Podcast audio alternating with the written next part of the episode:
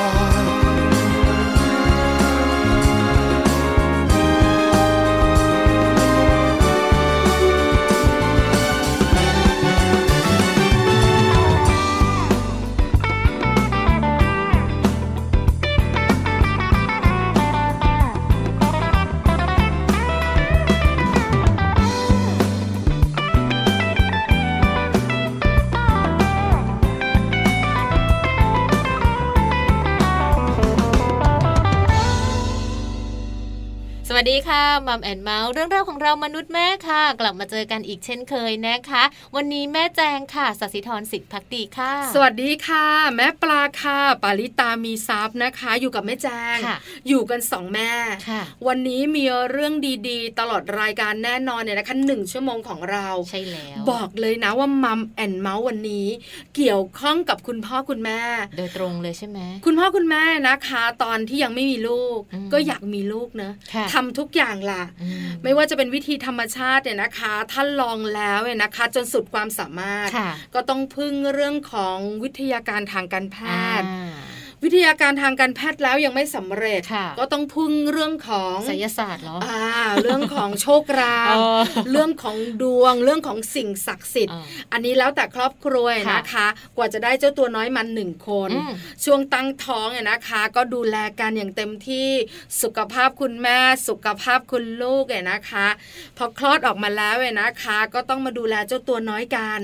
ในเรื่องของความแข็งแรงพัฒนาการ นอกเหนือจากนั้นเนี่ยนะคะ คุณพ่อคุณแม่เมื่อไหร่ก็ตามแต่ ที่เราได้เป็นคุณพ่อคุณแม่ก็จะมีความใฝ่ฝัน ความคาดหวังแน่นอนอยู่แล้วอยากให้ลูกของเราเนี่ยนะคะ เป็นเด็กดีเป็นเด็ก เก่ง แล้วที่สำคัญไปกว่านั้นเขาดูแลตัวเองได้ในอนาคต ที่เราเรียกกันว่าประสบความสำเร็จในชีวิต นี่คือสิ่งหนึ่งเลย ที่คุณพ่อคุณแม่นะคะ ทุกท่านอยากให้เกิดขึ้นกับครอบครัวของตัวเอง หรือแม่แจงจะเถียงไม่เถียงเออแม่ปาก็ไม่เถียงด้วย อันนี้เป็นเรื่องจริงใช่ค่ะ เพราะฉะนั้นมัมซอรี่ของเราวันนี้เรามาคุยกันเรื่องจริง ๆ กันค่ะค่ะเราจะมีคุณพ่อคุณแม่ก้าแบบ ที่ถ้าคุณพ่อคุณแม่นะคะมีก้าวแบบแบบนี้แล้วเนี่ยจะมีลูกที่ประสบความสำเร็จก้าวแบบนี้มีอะไรบ้างดิฉันแอบกระซิบค่ะ หลายคนบอกว่าก้าวแบบร้อยเปอร์เซ็นเลยเนี่ยนะคะ จะยากไปไหมเราสามารถทำทุกอย่างได้แบบนั้นเลยไหมเป๊ะเลยไหมจริง ๆ แล้วข้อมูลเขาบอกนะห้าในเก้าก็ได้ โอ้โหได้ห้าข้อก็โอเคแล้วใช่ไหมได้ห้าข้อเนี่ยนะคะ ก็สามารถทำให้ลูกของเราเนี่ยนะคะ ประสบความสำเร็จค่ะ หรือถ้าคุณพ่อคุณแม่นะคะ มีห้าข้อในเก้าข้อนี้ คุณพ่อคุณแม่จะมีลูกที่ประสบความสำเร็จในอนาคต ทั้งเป็นลูกที่เก่งค่ะ ลูกที่เป็นคนดีอ่าอะไรเงี้ยน่าสนใจไหมน่าสนใจ หลายคนบอกอยากรู้จังเลยเก้าแบบนี้เป็นยังไงบ้าง แล้วจะติ๊กนะเออฉันจะมีกี่ข้อหนึ่งสองสามสี่ห้าหกเจ็ดแปดเก้าเลยไม่ใช่ไม่ต้องใช้ห้าข้อไม่ถึงด้วยซ้ำจากรู้จักกันมานะคะไม่แน่ใจนะ ว่าจะได้สักสามข้อไหมอันนี้ดูถูกกันสุดฤทธิ์น่าจะเล่น เดี๋ยวเราต้องไปฟังกันนะ เราจะได้รู้แล้วก็เดี๋ยวติ๊กไปพร้อมกันเลยค่ะ ในช่องของมันสตอรี่แต่มั่นใจนะว่าหลาย ๆ ครอบครัวน่าจะเกินห้าข้อ เกินเก้าไหม มันอยู่เก้าเนี่ย เห็นไหมที่ฉันบอกแล้ว ว่าเขาไม่น่าจะเกินสามข้อจริงๆ เกินไงเกิน นี่มัมซอรี่วันนี้ห้ามพลาดนะคะ ส่วนช่วงของโลกใบจิ๋วค่ะ ก็พลาดไม่ได้ด้วยเหมือนกันนะคะเพราะว่าวันนี้เนี่ยโลกใบจิ๋วค่ะ แม่แปมนิธิดาบอกว่านำเทคนิคเรื่องของการจัดประสบการณ์การเรียนรู้ที่บ้านมาฝากกันด้วยค่ะ เป็นช่วงที่หลายๆ คนต้องการใช้เทคนิคดีๆ แบบนี้แน่ ๆ เลยละค่ะ ใช่แล้วเดี๋ยวตามการโลกใบจิ๋วช่วงท้ายของรายการค่ะค่ะ แต่ตอนนี้แอบแวะไปที่ Happy Tip for Mom กันหน่อยนะคะ วันนี้นะคะเป็นเรื่องการเลี้ยงดูเจ้าตัวน้อย หลายคนเป็นเสือเป็นสิงโตกัน ชอบขู่ลูกดุเชียวคุณแม่เนี่ยหลายคนดุไม่เท่าไหร่นะ ขู่ คือดุกับขู่ไม่เหมือนกัน เพราะการดุเองนะคะ เวลาเราเห็นลูกเราแบบว่าทำอะไรที่แบบเสี่ยงอันตราย หยิบมีดมันเล่นแบบนี้ก็จะเปลี่ยนทันทีเราก็จะดุเขาว่า เอาไปเก็บลูกเดี๋ยวมันบาดมือเอาอะไรเงี้ยแต่ถ้าขู่นะจะเป็นอีกแบบหนึ่งใช่ค่ะ แต่ว่าการขู่เนี่ยมันมีผลเสียมากกว่าการดุเยอะเลยนะคะ วันนี้เราเลยหยิบยกเรื่องของการเลี้ยงลูกด้วยคำขู่ค่ะ กับความเสียหายที่คุณแม่คาดไม่ถึงมาฝากกันด้วย คุณแม่สายขู่นะคะ ต้องมาฟังกันกับเรื่องราวของ Happy Tip for Mom ในวันนี้ค่ะ Happy Tip for Mom เคล็ดลับสำหรับคุณแม่มือใหม่ เทคนิคเสริมความมั่นใจ ให้เป็นคุณแม่มืออาชีพ เลี้ยงลูกด้วยคำขู่ ความเสียหายที่คุณแม่คาดไม่ถึง การขู่ให้ลูกกลัวนะคะ ถือว่าเป็นอีกหนึ่งวิธีการเลี้ยงลูกแบบผิดๆที่คุณแม่หลาย ๆ คนนั้นอาจจะยังไม่รู้ตัวว่านั่นคือการทำร้ายลูกทางอ้อม แม้ช่วงแรกของการขู่จะได้ผล ลูกเชื่อฟัง แต่ก็เป็นเพียงแค่การแก้ปัญหาในระยะสั้นเท่านั้นค่ะ เพราะในระยะยาวแล้วอาจส่งผลเสียต่อตัวลูก ที่คุณแม่คาดไม่ถึงเลยทีเดียว เรามาดูกันนะคะว่าจะเกิดผลเสียอย่างไรกันบ้าง ลูกอาจจะกลัวจนเสียโอกาสค่ะ เพราะว่าลูกในวัย 2-5 ขวบนั้นเป็นวัยที่กำลังอยากรู้ อยากเห็น อยากเรียนรู้ค่ะ เริ่มเข้าใจภาษาพูดแล้วก็พฤติกรรมของคนรอบข้าง หากคุณแม่เลี้ยงดูด้วยการขู่บ่อยๆ นั้น อาจจะทำให้ความอยากรู้อยากเห็นของลูกนั้นหายไป เพราะว่าเกิดความกลัวค่ะ ซึ่งตามธรรมชาติของเด็กแล้วค่ะ หากเกิดความกลัวก็จะไม่กล้าเข้าไปสำรวจ ไม่กล้าทดลองสิ่งใหม่ ๆ แม้สิ่งนั้นจะไม่เป็นอันตรายทำให้เกิดเรื่องของการเสียโอกาสในหลาย ๆ ด้านไปด้วยค่ะ หากลูกกลัวมากเกินไปนะคะ อาจจะส่งผลต่อการเรียนได้ เพราะว่าเรื่องของการขู่ตั้งแต่เด็กจะทำให้การอยากรู้อยากเห็นของลูกนั้น หายไป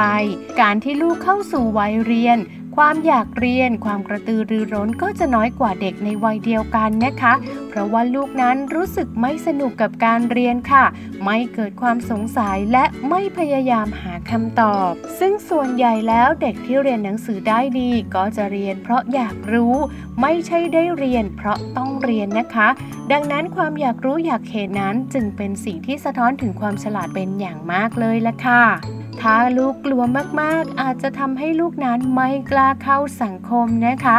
นอกจากจะทำให้ลูกกลัวจนเสียโอกาสไม่กล้าเรียนรู้สิ่งใหม่ ๆ แล้ว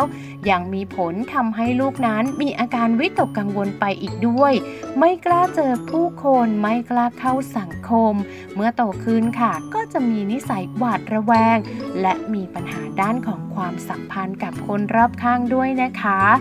นอกจากนั้นอาจเกิดพฤติกรรมก้าวร้าวค่ะ เพราะว่าลูกนั้นเหมือนกระจกที่สะท้อนสิ่งที่คุณพ่อคุณแม่ทำหากคุณพ่อคุณแม่ขู่ด้วยคำพูดที่รุนแรงก้าวร้าว ก็จะเกิดการเรียนแบบพฤติกรรมเหล่านั้นทำให้เมื่อโตขึ้นอาจมีนิสัยก้าวร้าว และชอบใช้ความรุนแรง เนื่องจากถูกปลูกฝังด้วยคำขู่มาตั้งแต่เด็กๆดังนั้นเรื่องของการเลี้ยงลูกด้วยคำขู่ แน่นอนเลยนะคะ ความเสียหายต่างๆนั้น เหมือนกับที่วันนี้ Happy Tip for Mom นำมาฝากกัน เพราะฉะนั้นคุณพ่อหรือว่าคุณแม่ไม่ควรทำเด็ดขาดเลยค่ะพบกับ Happy Tip for Mom กับเคล็ดลับดีๆ ที่คุณแม่ต้องรู้ได้ใหม่ในครั้งต่อไปนะคะ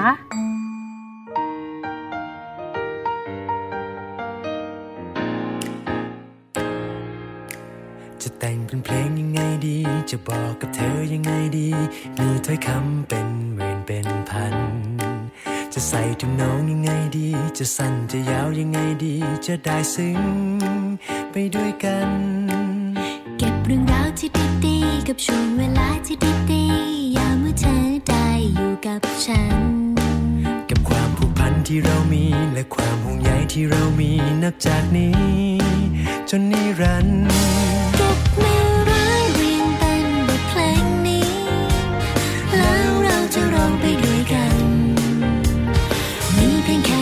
ซ้ำคำคำที่ตอกย้ำ มีมีแต่คำคำว่ารัก รักไม่มีเบื่อ รักรักเธอไม่มีเบื่อ รักกันไม่มีเบื่อ เราจะบอกรักกันไม่มีเบื่อ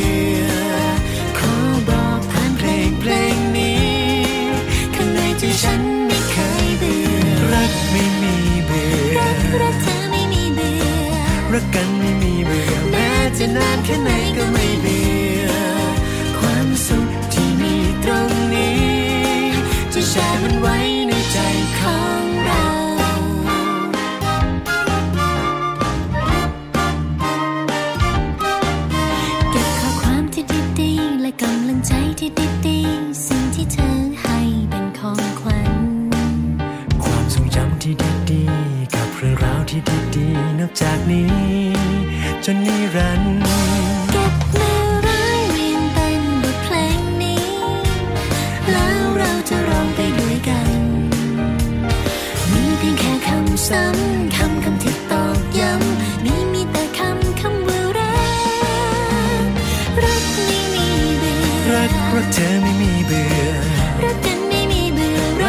บอกรักกันไม่มีเบื่อขอบอกผ่านเพลงเพลงนี้ข้างในใจฉันไม่เคยเบื่อรักไม่มีเบื่อรักรักเธอไม่มีเบื่อรักกันไม่มีเบื่อแม้จะนานแค่ไหนก็ไม่เบื่อความสุขที่มีตรงนี้ จะแชร์มันไว้ในใจของเรา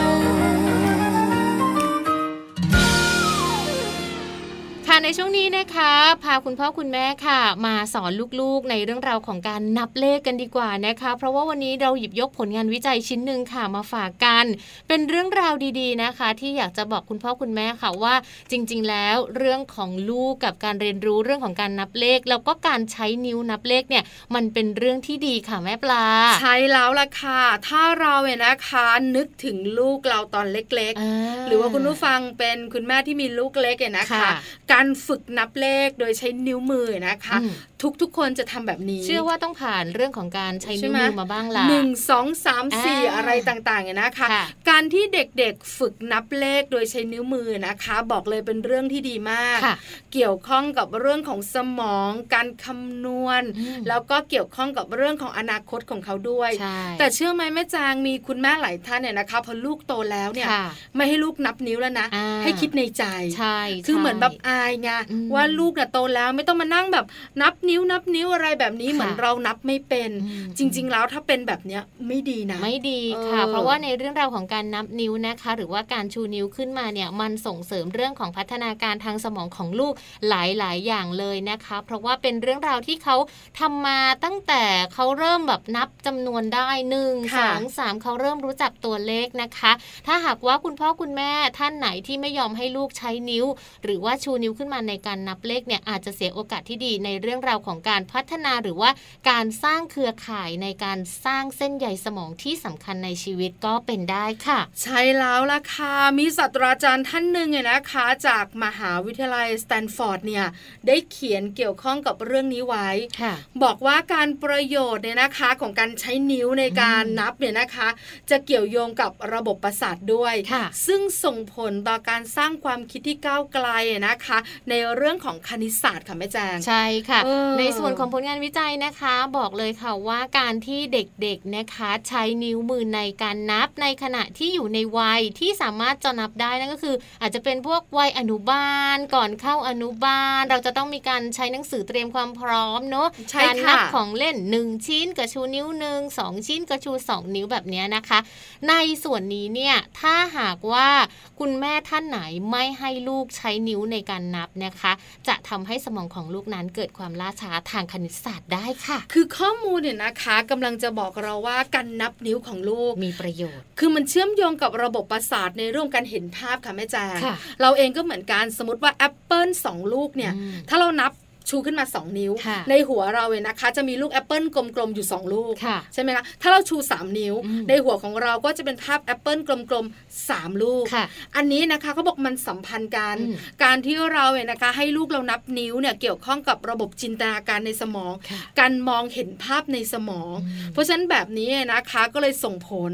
ในเรื่องของการเรียนวิชาคณิตศาสตร์ เรื่องของการคิดคำนวณในอนาคตเนี่ยนะคะ มากยิ่งขึ้นค่ะค่ะนักวิเคราะห์ทางสมองเนี่ยนะคะ ออกมาพูดชัดเจนออกมาบอกชัดเจนเรื่องนี้ด้วยค่ะ เขาบอกว่าการใช้นิ้วมือในการนับนะคะ ถือว่าเป็นการใช้ประสาทสัมผัสของนิ้วมือ ให้เป็นเสมือนตัวแทนแล้วก็ทำให้เรามองเห็นภาพที่เกิดขึ้นในสมองนั่นเองค่ะ โดยเฉพาะอย่างยิ่งในเด็กเล็กๆเนี่ยต้องเรียนรู้นะคะ เรื่องของการใช้ประสาทสัมผัสทั้ง 5 ดังนั้นค่ะคุณแม่ขาต้องฟังเลยนะว่า ภาพของนิ้วมือของลูกๆเนี่ยถือว่าเป็นการใช้ประสาทสัมผัสที่จะติดอยู่ในสมองค่ะ ถึงแม้ว่าเราจะไม่ได้ใช้คิดคำนวณตัวเลขก็ตามค่ะ ใช่แล้วละค่ะ แล้วที่สำคัญคะแนนวิชาคณิตศาสตร์จะดีขึ้นอืมเพราะมีงานวิจัยอีกงานหนึ่งบอกว่าถ้าเด็กๆเนี่ยนะคะ ใช้นิ้วมือในการนับเลขค่ะพอถึงชั้นประถมเนี่ยนะคะเขาจะมีคะแนนเรื่องคณิตศาสตร์เนี่ยสูงขึ้นอืมพอถึงระดับประถมปีที่สองก็จะสูงขึ้นอีกด้วยอันนี้มันสัมพันธ์กัน เพราะฉะนั้นคุณแม่ขาถ้ากังวลในเรื่องของการที่ลูกชูนิ้วขึ้นมา แล้วดูเหมือนแบบว่าลูกเราไม่ค่อยฉลาดเลยอะไรเงี้ยแล้วดูเหมือนว่าเด็กน้อยไหมจริง ๆ ไม่เกี่ยวนะปล่อยเขานะคะ เพราะการฝึกฝนแบบนี้การใช้นิ้วมือแบบนี้นะคะทำให้เขานึกภาพออก ความสัมพันธ์ระบบประสาทกับนิ้วมือเนี่ยมันเกี่ยวข้องกัน แล้วก็ส่งผลต่อความเข้าใจในเรื่องของคณิตศาสตร์ตอนโตได้ด้วย ปล่อยไปปล่อยไปปล่อยไปใช่แล้วค่ะ เป็นข้อมูลที่อาจจะดูว่าเป็นเรื่องแบบใกล้ตัวเล็กน้อยดูเหมือนไม่มีอะไร แต่จริง ๆ แล้วมันมีอะไรเยอะมากเลยนะคะ ขอบคุณข้อมูลดีๆ ตรงนี้จากหลักลูกด้วยที่ให้เรานำมาฝากกันค่ะดิฉันยกตัวอย่างลูกชายตัวเอง เพราะว่าเป็นเด็กที่ใกล้ตัวที่สุดนับไหมนับไหมใช้นิ้วนับคือถ้าเราชูเลขแปดเขาจะมีปัญหากับเลขแปดกับเลขเก้าเพราะอะไรรู้ไหมคะ สมมุติว่าคุณครูเขาสอนบอกว่า7บวก8 เจ็ดข้างหน้าเนี่ยนะคะเขาก็จะไว้ในใจ แต่เขาไม่ได้ไว้ในใจเขาไว้ที่ปากไม่รู้เขาสอนยังไงโรงเรียนนี้นะเขาบอกว่าเอาเจ็ดไว้ที่ปากแม่ บวกด้วยแปดถ้าบวกด้วยแปดเราก็ต้องชูข้างหนึ่งห้าชูข้างหนึ่งสามแต่เขาไม่ทำอย่างนั้นเขาชูข้างหนึ่งสี่ข้างหนึ่งสี่เอานิ้วโป้งหักเข้าไป แต่เวลาเขานับเขานับนิ้วโป้งด้วย มันไม่เคยถูกเลยคำตอบนี้ถ้าเมื่อไหร่ก็ตามแต่มี8บวกด้วย3มี9บวกด้วย4เขาจะมีปัญหาการนับเกิน เราก็พยายามจะบอกเขาว่าให้เขานับเนี่ยมือหนึ่งห้าให้เต็มเต็มอีกมือหนึ่งสามจะได้เป็น8 เวลาเขานับอีกครั้งหนึ่งก็จะเป็น 4 กับ 4 แล้วก็นับหัวนิ้วโป้งด้วย เคยชินกับวิธีการของเขามาจากโรงเรียนเนาะแล้วก็จะบอกว่ามีปัญหากับเรามากในเรื่องนี้นะคะ แต่เราเนี่ยเห็นข้อมูลนี้ก็เลยต้องปล่อย ปล่อยให้เขาใช้นิ้วมือของเขานับ จะถูกจะผิดเดี๋ยวเขาเรียนรู้เองไงนะคะ อันนี้ก็สำคัญเหมือนกัน เพราะฉะนั้นคุณแม่ขาลองดูลองดูนะคะ ให้ลูกนับนิ้วนะคะ อย่าไปว่าเขา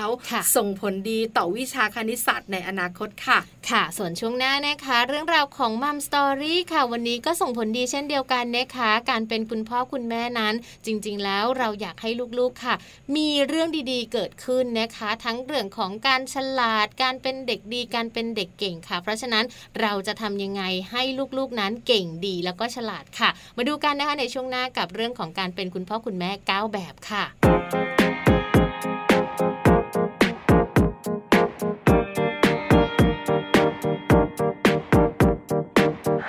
เผอทุครั้งทำให้ฉันทำเพลงแบบนี้ทั้งวันดูเหมือนอาการมันชอบเป็นหนึ่ง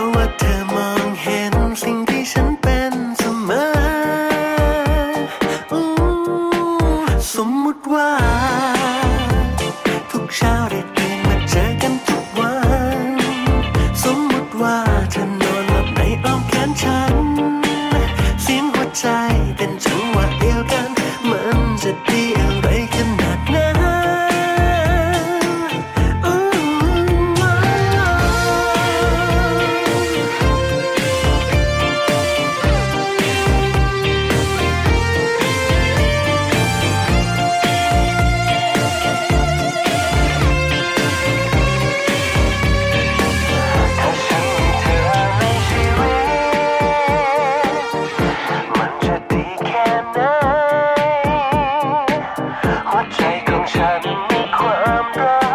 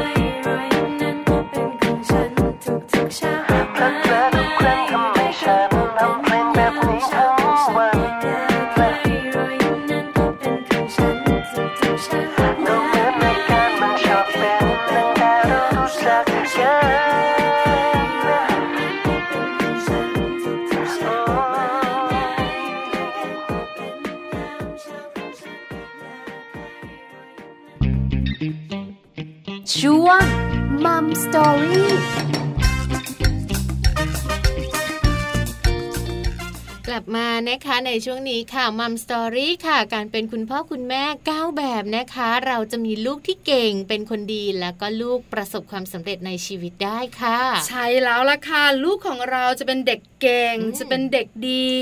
จะเป็นเด็กที่ประสบความสำเร็จในชีวิตได้นะคะ บอกเลย คุณพ่อคุณแม่สำคัญที่สุดค่ะคำถามต่อมาสำหรับคุณพ่อคุณแม่หลาย ๆ ท่านที่ถามก็คือว่า แล้วเราต้องทำยังไงล่ะ ใช่ไหมเราก็อยากรู้นะคะคำถามแบบนี้สำคัญมาก ๆ วันนี้มีข้อมูลดี ๆ จากนิตยสารออนไลน์ด้วย ใช่ค่ะ นิตยสารชื่อว่า Business Insider นะคะเขามีการรวบรวมค่ะคุณลักษณะของคุณพ่อคุณแม่นะคะ ที่มีลูกประสบความสำเร็จเลยค่ะว่าจริงๆ แล้วลูกของพวกเขาเหล่านี้ที่ประสบความสำเร็จนะคะ ก็มาจากคุณพ่อคุณแม่ทั้งหมด 9 แบบด้วยกันนะคะ ที่ช่วยเป็นแรงส่งเสริมให้ลูกๆ เขาประสบความสำเร็จนั่นเองค่ะ ใช่แล้วค่ะ คุณพ่อคุณแม่ 9 แบบจะเป็นแบบไหนบ้าง แต่แอบบอกคุณพ่อคุณแม่เลยนะะว่าเราไม่จำเป็นต้องเป็นทั้ง 9 แบบก็ได้ แต่ข้อมูลเนี่ยนะคะจากนิตยสารออนไลน์ Business Insider เนี่ยบอกเราบอกว่าถ้าเป็นสัก 5 แบบใน 9 แบบนี้ ลูกของคุณพ่อคุณแม่นะคะ จะมีโอกาสประสบความสำเร็จในชีวิต ในอนาคต รวมถึงเป็นเด็กดีแล้วก็เป็นเด็กที่ฉลาดแล้วก็เก่งด้วยก้าวแบบนี้จะมีไหมในตัวของเราก้าวแบบนี้จะเป็นคุณพ่อคุณแม่แบบไหน เราเริ่มต้นกันที่แบบแรกดีกว่าค่ะ แบบแรกนะคะก็คือเป็นคุณพ่อคุณแม่ที่สอนให้ลูกมีทักษะทางสังคมที่ดีค่ะ ได้ยินบ่อยๆคำนี้กับโลกใบจิ๋วของแม่แปมทักษะทางสังคม ใช่นะคะ ทักษะทางสังคมค่ะ ก็คือการอบรมสั่งสอนให้ลูกๆนั้นรู้จักการปรับตัวนะคะ การสอนให้ลูกๆนั้น สามารถใช้ชีวิตร่วมกับเพื่อนๆได้ ไม่เอาเปรียบใคร การสอนให้ลูกๆของเรานั้น มีน้ำใจช่วยเหลือคนอื่นหรือเปล่านะคะ หรือว่าทำตัวให้เป็นประโยชน์กับคนรอบข้างไหมนะคะ ที่สำคัญเลยค่ะ คุณพ่อคุณแม่ได้สอนเขาไหมคะว่าให้เขานั้น ตระหนักแล้วก็รู้ถึงอารมณ์ความรู้สึกของตนเอง แก้ปัญหาตัวเองได้ แล้วก็ถ้าหากว่าเราเป็นแบบนี้ทั้งหมดเลยแน่นอนเลยค่ะ ลูกของเรานั้นจะต้องเป็นเด็กดีเด็กเก่ง แล้วก็เด็กฉลาดนั่นเอง ใช่แล้วค่ะ ข้อหนึ่งเนี่ยนะคะเป็นที่เป็นที่กังวลของคุณพ่อคุณแม่ก็คือเรื่องของการเข้าสังคมของลูก ยิ่งเวลาที่คุณพ่อคุณแม่นะคะ อยู่ในเมืองเนี่ยก็จะอยู่เป็นครอบครัวเล็ก ๆ ของเราเนอะข้างๆบ้านอาจจะไม่ค่อยได้คุยกันสักเท่าไหร่คราวนี้พอลูกเนี่ยนะคะ เข้าโรงเรียนความกังวลของคุณพ่อคุณแม่เกิดขึ้นก็คือ กลัวลูกจะเข้ากับเพื่อนไม่ได้ เขาจะมีเพื่อนไหมจะไปเล่นกับใครได้ไหมจะคุยกับเขารู้เรื่องหรือเปล่าอันนี้เป็นการเข้าสังคมแรกของเขาในชีวิตเลยนะเราเองก็ลุ้นเหมือนกัน เพราะอยู่บ้านโอ้โห มีความเป็นตัวของตัวเองสูงมากเลยอะไรอย่างเงี้ยแล้วก็แบบยิ่งเป็นลูกคนเดียวด้วย คุณพ่อคุณแม่หลายคนก็กังวล ลูกดิฉันเองก็เป็นแบบเนี้ยพอถึงเวลาแล้วนะคะเออเข้ากับเพื่อนได้เขามีเพื่อนอย่างน้อยในกลุ่มเขาสี่ถึงห้าคนอย่างน้อยๆ คุณครูก็เอ็นดูอ่า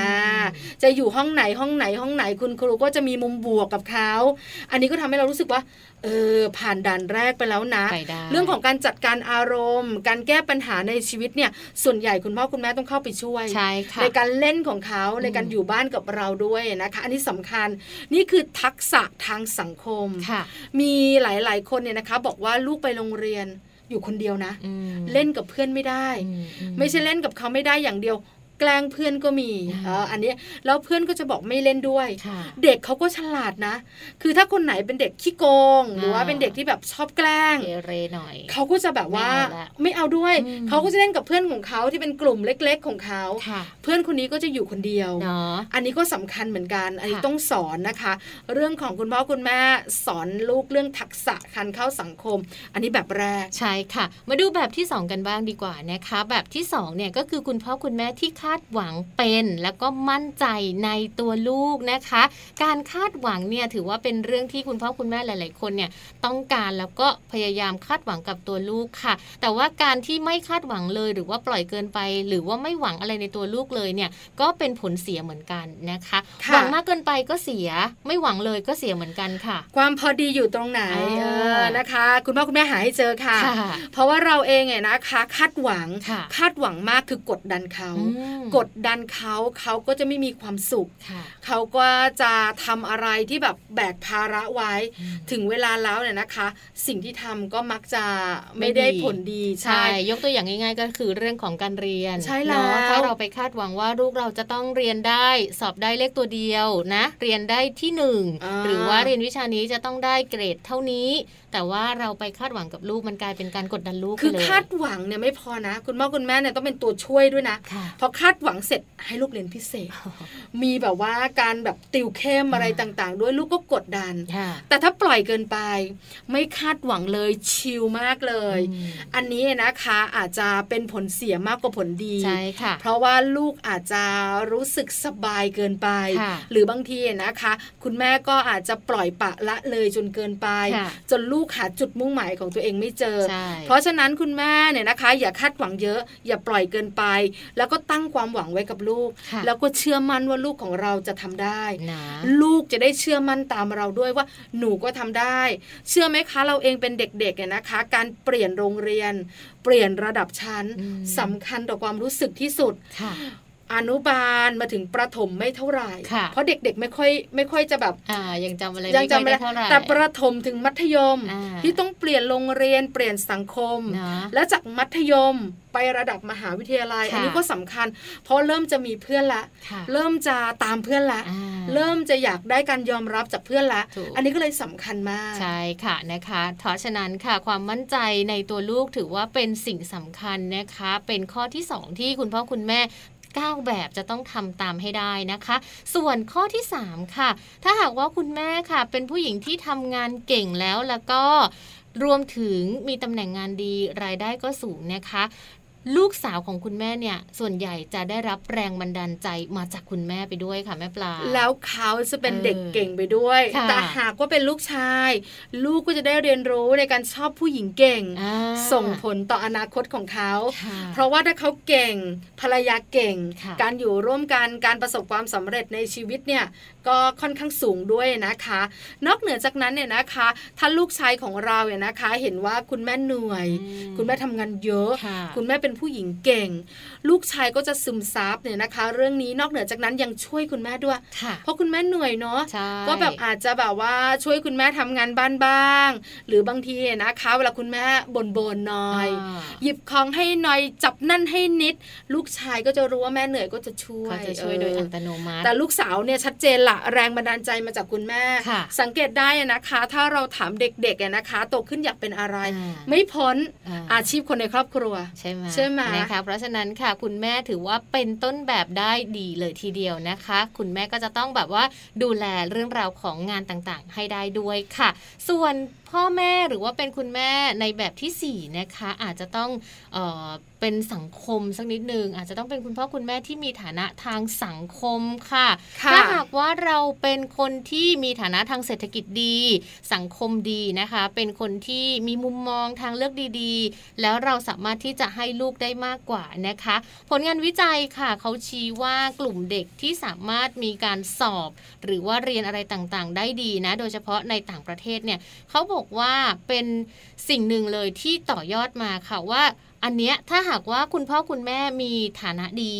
มีสังคมที่ดี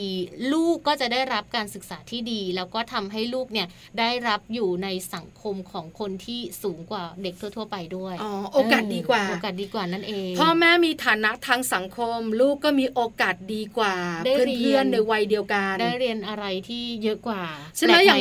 อย่างพ่อแม่นะคะอย่างบ้านเราเนี่ยนะคะ ถ้ามีอาจจะหาเช้ากินข้าม ลูกก็ต้องเรียนโรงเรียนวัดใกล้ๆบ้านานระดับประถมนะ วัดใกล้ๆบ้าน แต่ถ้าพ่อแม่มีฐานะทางสังคม เศรษฐกิจการเงินดี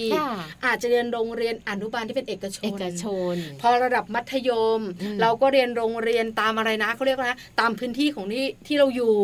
ตรงไหนก็ได้ บางทีก็มีการเรียนฟรีด้วยนะ ระดับมัธยมใช่ไหมคะ หรือว่าระดับประถมอะไรต่างๆ แต่คุณแม่ที่มีฐานะทางสังคมเศรษฐกิจดี อาจจะได้เรียนโรงเรียนเอกชน หรือเป็นโรงเรียนสาธิตต่างๆอะไรต่างๆ มันก็จะเหนือกว่าไงเพราะฉะนั้นเนี่ยนะคะสังคมก็จะดีกว่า การเข้มงวดของคุณครู การดูแลกันเอาใจใส่การที่เด็กๆนะคะ อยู่ในห้องแล้วก็ต้องเรียนแข่งกันเนี่ยก็จะอีกแบบหนึ่งด้วยเพราะฉะนั้นก็จะไม่แปลกที่เขาจะมีอนาคตที่ดีกว่าสูงกว่านิดหนึ่งนะคะ มาดูแบบนี้กันบ้างค่ะ คุณพ่อคุณแม่ที่มีการพัฒนาสัมพันธภาพที่ดีกับลูกนะ อันนี้ถือว่าชัดเจนมากๆเลยนะคะ เรามองว่าถ้าหากว่าคุณพ่อคุณแม่เนี่ยสนิทสนมกับลูกนะคะ แล้วก็ใกล้ชิดดูแลเอาใจใส่นะคะ แน่นอนเลยค่ะว่าสิ่งต่างๆ ที่เกิดขึ้นกับลูกมันเป็นผลบวกอยู่แล้ว ข้อมูลบอกเราบอกว่าคุณแม่ที่เอาใจใส่ดูแลลูกๆ ตั้งแต่วัยแรกเกิดจนถึง 3 ขวบนะ เชื่อไหมคุณแม่เชื่อไหมแม่แจง บอกว่าความสนใจในการทำข้อสอบ ก็จะทำข้อสอบเนี่ยนะคะ ได้ดีกว่า กับคุณพ่อคุณแม่ที่อาจจะไม่ค่อยใกล้ชิดกับลูกๆเลยนะคะ เรื่องการทำคะแนนต่างๆ เนี่ยทำให้เด็กที่พ่อแม่ดูแลใกล้ชิดเนี่ยทำคะแนนได้ดีกว่า เพราะส่วนใหญ่นะคะ สังคมบ้านเราก็ต้องยอมรับเนอะคนทำงานในเมือง พอมีลูก ก็ส่งลูกเนี่ยกลับไปอยู่กับคุณตาคุณยาย คุณปู่คุณย่าที่ต่างจังหวัด ด้วยเรื่องของสภาพเศรษฐกิจ เรื่องของพื้นที่ที่เราอยู่ การทำงานอาจจะไม่เป็นเวลานักสถานที่การเรียนอาจจะไม่เปิดโอกาสมากนักเลยต้องส่งไปต่างจังหวัด ความใกล้ชิดต่างๆ เนี่ยมันก็ห่างกันไปด้วย แต่ในขณะที่คุณพ่อคุณแม่ที่ดูแลลูกตั้งแต่แรกเกิดถึงสามขวบได้อยู่ใกล้ชิดกัน อาจจะมีตัวเลือกในชีวิตได้มากกว่า ลูกเนี่ยนะคะ เวลาทำข้อสอบ วัดกันแล้วเนี่ยบอกเลยได้ดีกว่าได้ดีกว่านะคะ เพราะว่าเป็นเรื่องของความสัมพันธ์ การผูกพันเนี่ยนะคะ นอกเหนือจากนั้นเนี่ยถ้าเขาเติบโตแล้วเนี่ยนะคะ จะเป็นผู้ใหญ่ที่มีความสัมพันธ์ที่ดีกับคนอื่นๆ ประสบความสำเร็จทางการศึกษาด้วยใช่แล้วไม่น่าเชื่อเนาะก็จริง ๆ แล้วเรื่องของสัมพันธภาพจริง ๆ เกิดขึ้นได้ตั้งแต่เขาเกิดเลยนะคะเพราะฉะนั้นถ้ามีโอกาสค่ะ ก็มอบให้กันเยอะๆ อยู่ด้วยกันเยอะๆบ่อย ๆ ด้วย ถ้าไม่มีโอกาสก็ต้องไปมาหาสู่กันบ่อยๆเนาะใช่แล้วค่ะ มาดูแบบที่ 6 กันบ้างนะคะ คุณพ่อคุณแม่สอนเลขเบื้องต้นให้ลูกตั้งแต่ตอนเด็กๆค่ะบ้านเราก็ทำขอฉันย้อนกลับก่อนนะว่าฉันทำไหมคุณพ่อคุณแม่หลายท่านกำลังแบบว่ารีเพย์ใช่ไหมใช่ไหมย้อนตัวเองว่าทำไหมนะทำยังไงทำยังไงคะ เรื่องนี้นะคะ คุณพ่อคุณแม่เนี่ยไม่จำเป็นต้องร่ำรวย หรือว่าไม่จำเป็นต้องเรียนสูงๆ ก็สามารถทำได้นะคะ มันเป็นเรื่องของการเอาใจใส่ค่ะ แล้วก็การสอนการคิดเลขหรือว่าการนับเลขต่างๆ เบื้องต้นเนี่ยมันเป็นทักษะที่คุณพ่อคุณแม่หลาย ๆ คนเนี่ยทำอยู่แล้วค่ะ ซึ่งถ้าเราทำนะคะตั้งแต่ลูกยังเด็กๆยังเล็ก ๆ เนี่ยผลที่มันตามมาเนี่ยมันได้มาจนถึงโตเลยทีเดียวคือจริง ๆ แล้วเนี่ยนะคะ คุณพ่อคุณแม่หลายท่านอาจจะนึกไม่ถึงการที่เราเนี่ยนะคะ มีการสอนเลขเบื้องต้นเนี่ยนะคะ จากการเล่นแค่สอนนับหนึ่งใช่ไหมสามอะไรอย่างคือส่วนใหญ่แล้วเนี่ยสังเกตได้เด็กเนี่ยนะคะ ก่อนจะเข้าเตรียมอนุบาล นับ1นถึงสิก็ได้แล้วต้องมีการพอที่บ้านนะสอนหนึ่งสองสามสี่ห้าหกเจ็ดแปดเก้าสิบแต่นับถอยหลังไม่ได้นะยังเด็กอยู่ one two three four five six seven eight nine ten ใช่ไหมภาษาจีนก็มา แต่พอเรียนจริง ๆ นะมันลืม อันนี้บอกเลยว่าทุกๆบ้านเนี่ยน่าจะเป็นแบบนี้กันอยู่แล้วใช่ค่ะนะคะส่วนข้อนี้ค่ะหลาย ๆ บ้านอาจจะมีหรือว่าหลาย ๆ บ้านอาจจะยังไปไม่ได้นะคะ คุณพ่อคุณแม่มีการศึกษาสูงค่ะ การที่คุณพ่อคุณแม่มีการศึกษาน้อยก็ถือว่าเป็นผลเสียเหมือนกันเนาะเพราะว่าจะเป็นสิ่งหนึ่งที่อาจจะทำให้ลูกนั้นแบบ ไม่มีความกระตือรือร้นกับเรื่องราวของการที่จะทำให้ตัวเองนั้นประสบความสำเร็จในเรื่องของการศึกษาค่ะแม่ปลา คือคุณพ่อคุณแม่ที่มีการศึกษาสูงเนี่ยนะคะ ก็เป็นเหมือนแรงบันดาลใจให้กับลูก สังเกตได้นะคะ ครอบครัวไหนคุณพ่อเป็นหมอ คุณแม่เป็นหมอ คุณแม่เป็นคุณครู ลูกๆอะ หนีไม่พ้นอาชีพพวกเนี้ยเหมือนเขามีแรงบันดาลใจเนาะมีภาพตัวอย่างคนต้นแบบเขาเห็นว่าเออเป็นอย่างนี้แล้วใช่ไหมหรือไม่ครอบครัวไหนนะคะ ที่มีคุณแม่เป็นคุณแม่ขายของเขาเติบโตมาเนี่ย บางทีเขาเรียนไม่สูงนัก เขาก็ออกไปขายของแทนคุณแม่ค่ะก็มีแต่ถามว่าร้อยเปอร์เซ็นต์ไหมไม่ได้ไม่ร้อยเปอร์เซ็นต์นะไม่ร้อยหลายๆคนเนี่ยนะคะ มาจากครอบครัวที่ยากจนแต่ค่ะจบด็อกเตอร์ก็มีอ่าใช่ไหมคะจบเป็นคุณมคไปรูลยเป็นอาจารย์อะไรก็มีเหมือนกันค่ะแต่ส่วนใหญ่ส่วนใหญ่ที่มีการศึกษากันเนี่ยนะคะ คุณพ่อคุณแม่ที่มีการศึกษาสูง ลูกก็มีโอกาสประสบความสำเร็จ และมีการศึกษาสูงตามคุณพ่อคุณแม่ด้วยใช่แล้ว อันนี้เนี่ยค่อนข้างจะเป็นภาพที่ชัดเจนทีชัดเดีเจยวนนะคะ ในส่วนของคุณพ่อคุณแม่ที่มีความเครียดน้อยค่ะ เชื่อว่าถ้าเรามีความเครียดน้อยแล้ว เรื่องของความมั่นคงทางอารมณ์ของลูกก็จะหนีไม่พ้นพวกเราเหมือนกันนะคะ เพราะฉะนั้นค่ะ ถ้าคุณพ่อคุณแม่นะคะ ถ้า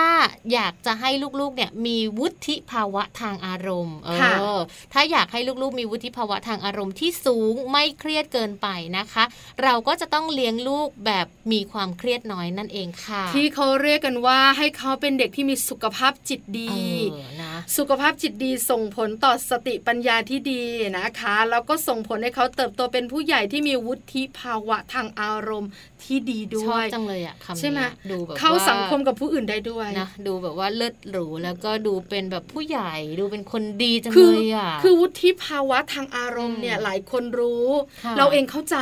แต่จัดการไม่ได้แต่ไม่รู้นะจะทำยังไงพอให้มันแบบมันดี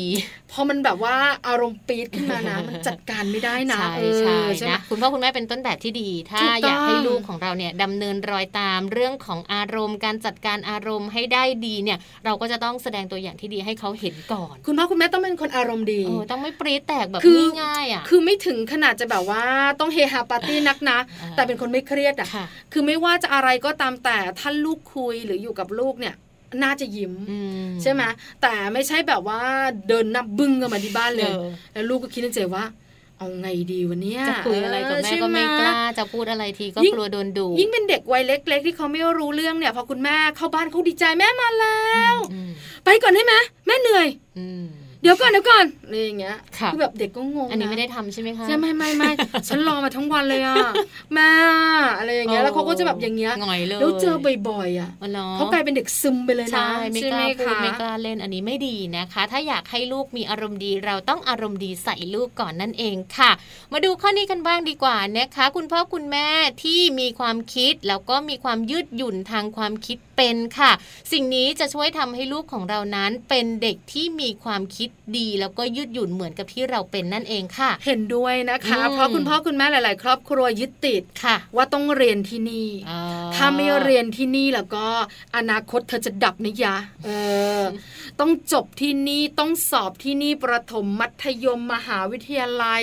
คะแนนต้องอยู่ในเกณฑ์นี้ค่ะไม่อย่างนั้นไม่ประสบความสำเร็จ จริง ๆ แล้วเนี่ยนะคะ คุณพ่อคุณแม่นะคะ ที่สามารถปรับได้ค่ะยืดหยุ่นในชีวิตได้ ถ้าลูกสอบที่นี่ไม่ติดอืมก็เรียนที่อื่นเนอะใช่ไหมคะแล้วดูซิว่าลูกของเราเนี่ยนะคะเขาถนัดวิชาการไหมค่ะใช่ไหมคะ เพราะว่าลูกของเราแต่ละคนไม่เหมือนกันอืมดูอย่างศิลปินบ้านเรา ยกตัวอย่างคุณบอยโกศิยพงศ์ค่ะครอบครัวเป็นครอบครัวที่เรียนเก่งหมดเลยอืมแต่คุณบอยเรียนไม่เก่งเลยนะค่ะจนคุณแม่ต้องส่งไปเรียนต่างประเทศอืมแล้ววันหนึ่งก็ค้นพบค่ะว่าตัวเองมีความสามารถด้านดนตรีอืมวันนี้ เป็นนักดนตรีประสบความสำเร็จแถวหน้าของเมืองไทยนะไม่มีใครไม่รู้จักเลยใช่ไหมเพราะฉะนั้นเนี่ยนะคะชัดเจนค่ะใช่ค่ะว่าไม่จำเป็นต้องเรียนเก่งทางวิชาการอืมก็ประสบความสำเร็จได้ค่ะเพราะฉะนั้นคุณแม่ลองดูนะคะ อย่าเป๊ะกับเขาค่ะเพราะส่วนใหญ่คุณแม่จะมีบล็อกของตัวเองใช่ต้องก้าวตามบต้องล็อกแบของตัวเองนี้แบบใช่ไหมนั้นถ้าได้ก็ไม่ชมด้วยนะ แต่ถ้าไม่ได้นี่คุณแม่แบบว่าถึงขั้นปรีดใส่เลยว่าทำไมไม่เป็นแบบนี้ใช่ไหมทำไมไม่ได้อย่างที่แม่หวังนะคะ การคาดหวังแบบนี้เนี่ยมันจะทำให้ลูกของเราเนี่ยได้รับความเครียดนี้ไปด้วย แต่ถ้าคุณแม่ยืดหยุ่นคุณแม่แบบว่าหยวนได้หรือว่าปล่อยปละละเลยไปได้บ้าง อันนี้จะมีความสุขมากกว่าใช่ไหมคือเรื่องไหนที่ไม่ได้อันตรายถึงชีวิตอืมไม่เป็นอันตรายกับร่างกายของตัวเองของคนอื่นแล้วเนี่ยคุณแม่ต้องปล่อยบ้างเนาะค่ะไม่ใช่แบบทุกเรื่องอ่านะอันนี้นะคะฝากไว้คุณแม่ก้าวแบบอันนี้เป็นครบไหมตัวอย่างครบไหมคะแม่ปลาไม่มีเลย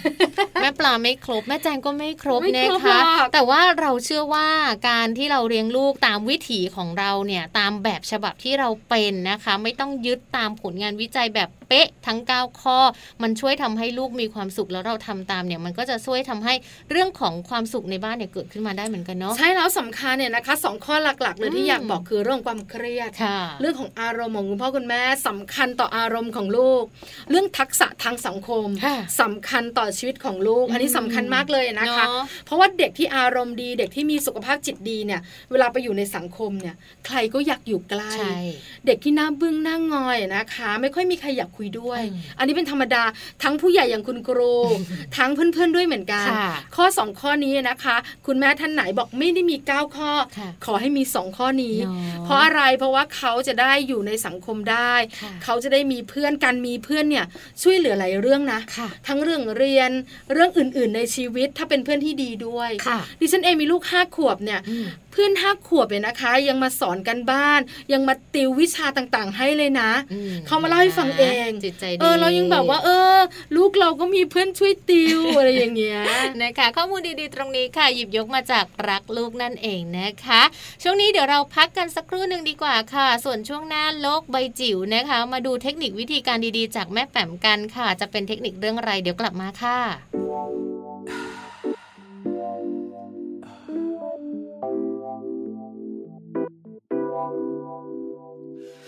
กว่าที่เราจะมีวันนี้ รู้ไหมว่านานเท่าไร กว่าที่ใครสักคนจะมอบความรักความไว้ใจ ไม่ใช่เรื่องง่าย ต้องทำเพื่อให้ได้มา กว่าที่จะมีใครสักคน มอบรอยยิ้ม แต่ความศรัทธาต้องมั่นคงในไมตรีมั่นคงในเวลา รักษาสัญญาไม่เคยเปลี่ยนแปลงนี่คือความภูมิใจที่อยู่กลางดวงใจและไม่มีอะไรจะมาทดแทนนาทีนั้นมันช่างยิ่งใหญ่เท่านี้เราก็สุขใจอันสุดแสน ยิ่งเรียนรู้ยิ่งลึกซึ้งยิ่งได้พบยิ่งเข้าใจ เรื่องเล็กน้อยหรือเรื่องใหญ่ๆอะไรก็เป็นไปได้ เราจะดูแลและคอยรักษาดวงใจให้รักนี้ยังคงอยู่ตลอดไป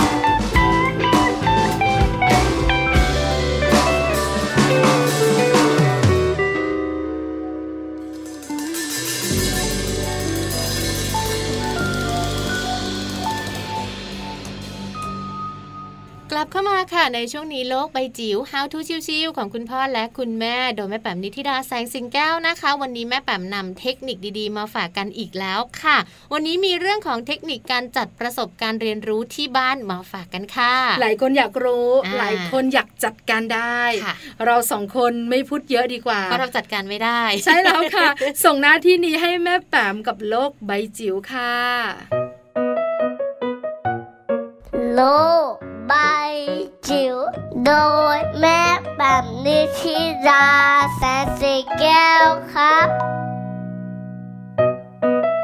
สวัสดีค่ะ คุณพ่อคุณแม่ค่ะ เข้ามาเจอกันนะคะ ในช่วงของโลกใบจิ๋วค่ะ How to ชิวๆนะคะ ของคุณพ่อกับคุณแม่นะคะ แล้วก็วันนี้ค่ะถึงคิวที่จะคุยกันในเรื่องของการจัดประสบการณ์เรียนรู้ของเด็กที่บ้านนะคะ มันมีหลักการอย่างไร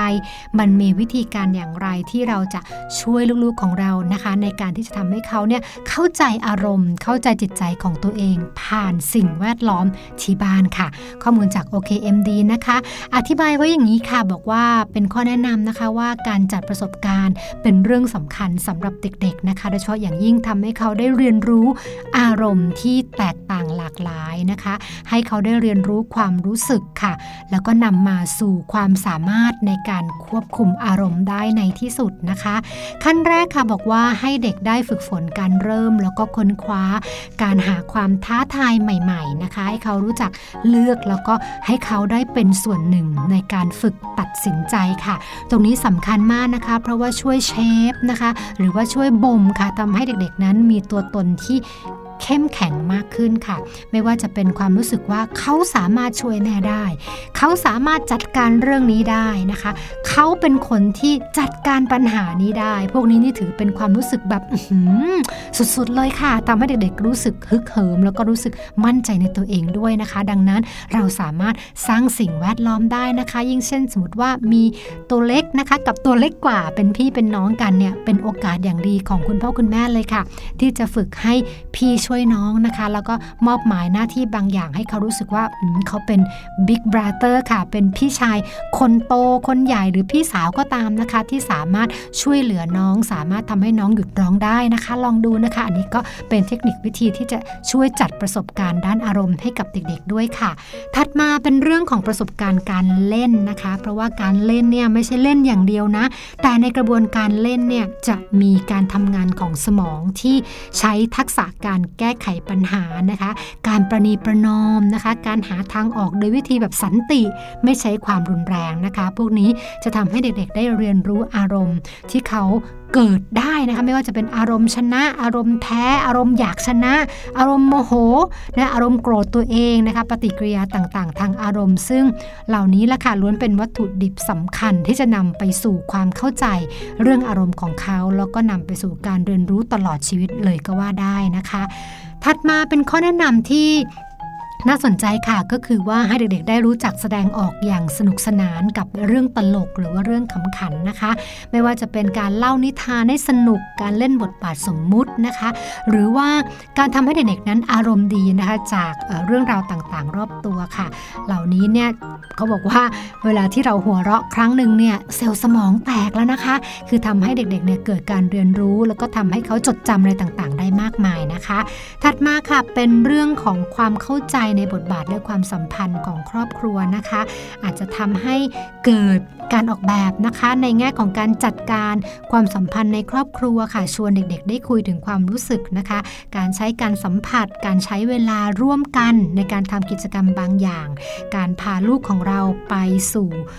ครอบครัวที่ใหญ่ขึ้น คุณปู่คุณย่าคุณตาคุณยาย คุณน้าคุณลุงนะคะ รวมถึงการเข้าร่วมเหตุการณ์พิเศษนะอีเวนต์พิเศษของครอบครัวค่ะ ไม่ว่าจะเป็นงานเทศกาลต่างๆ วันเกิดปีใหม่สงกรานต์นะคะ เพื่อให้เขาได้เรียนรู้โลกที่ใหญ่ขึ้นกว่าความเป็นพ่อแม่ลูก และเด็กๆจะมีการเรียนรู้นะคะในเรื่องของอารมณ์และความรู้สึกได้โดยอัตโนมัติละค่ะ ทั้งหมดนี้ละค่ะเป็นเทคนิคนะคะการจัดประสบการณ์เรียนรู้นะคะ แล้วก็ confirm กันตรงนี้ละค่ะเรียกว่าค่อนข้างที่จะมั่นใจนะคะจากหลาย ๆ ตัวอย่างที่เราคุยกันมาเยอะมากเลยค่ะว่า การเรียนรู้ที่ดีที่สุดนะคะ เป็นการเรียนรู้จากประสบการณ์จริงค่ะ แต่ว่าการทำให้เกิดประสบการณ์จริงนั้นเนี่ยส่วนหนึ่งนะคะ เราสามารถออกแบบ และเราสามารถช่วยลูกเพื่อให้ลูกนั้น ได้มีประสบการณ์เรียนรู้ในรูปแบบที่หลากหลาย แล้วก็สุดท้ายนะคะนำมาซึ่งความเข้าใจในความรู้สึกและอารมณ์ของตัวเองได้ในที่สุดค่ะ โลกใบจิ๋วโดยแม่แบบนิชิราแสนสีแก้วครับ ขอบคุณข้อมูลดีๆ ค่ะ จากแม่แป๋มนิธิดาแสงสิงแก้วของพวกเราด้วยนะคะ แล้วก็วันนี้ค่ะ เชื่อว่าข้อมูลทั้งหมดที่มัมแอนเมาส์นำมาฝากกันค่ะ ไม่ว่าจะเป็นช่วงไหนก็แล้วแต่นะคะ คุณพ่อคุณแม่ที่เราฟังอยู่เนี่ยสามารถที่จะนำไปปรับใช้ไปดูแลลูกๆของพวกเราที่บ้านได้อย่างครบถ้วนเลยละค่ะ ใช่แล้วละค่ะมัมแอนเมาส์เรื่องราวของเรามนุษย์แม่นะคะ วันนี้ค่ะ ต้องพอแค่นี้แล้วแม่แจงทั้งหมดเนี่ยนะคะ ที่เราคุยกันเกือบเกือบหนึ่งชั่วโมง น่าจะเป็นประโยชน์เนี่ยนะคะ แล้วคุณพ่อคุณแม่สามารถปรับใช้กับครอบครัวของตัวเองได้ด้วย แต่ถ้าอยู่นานกว่านี้หลายคนไม่ได้เบื่อนะ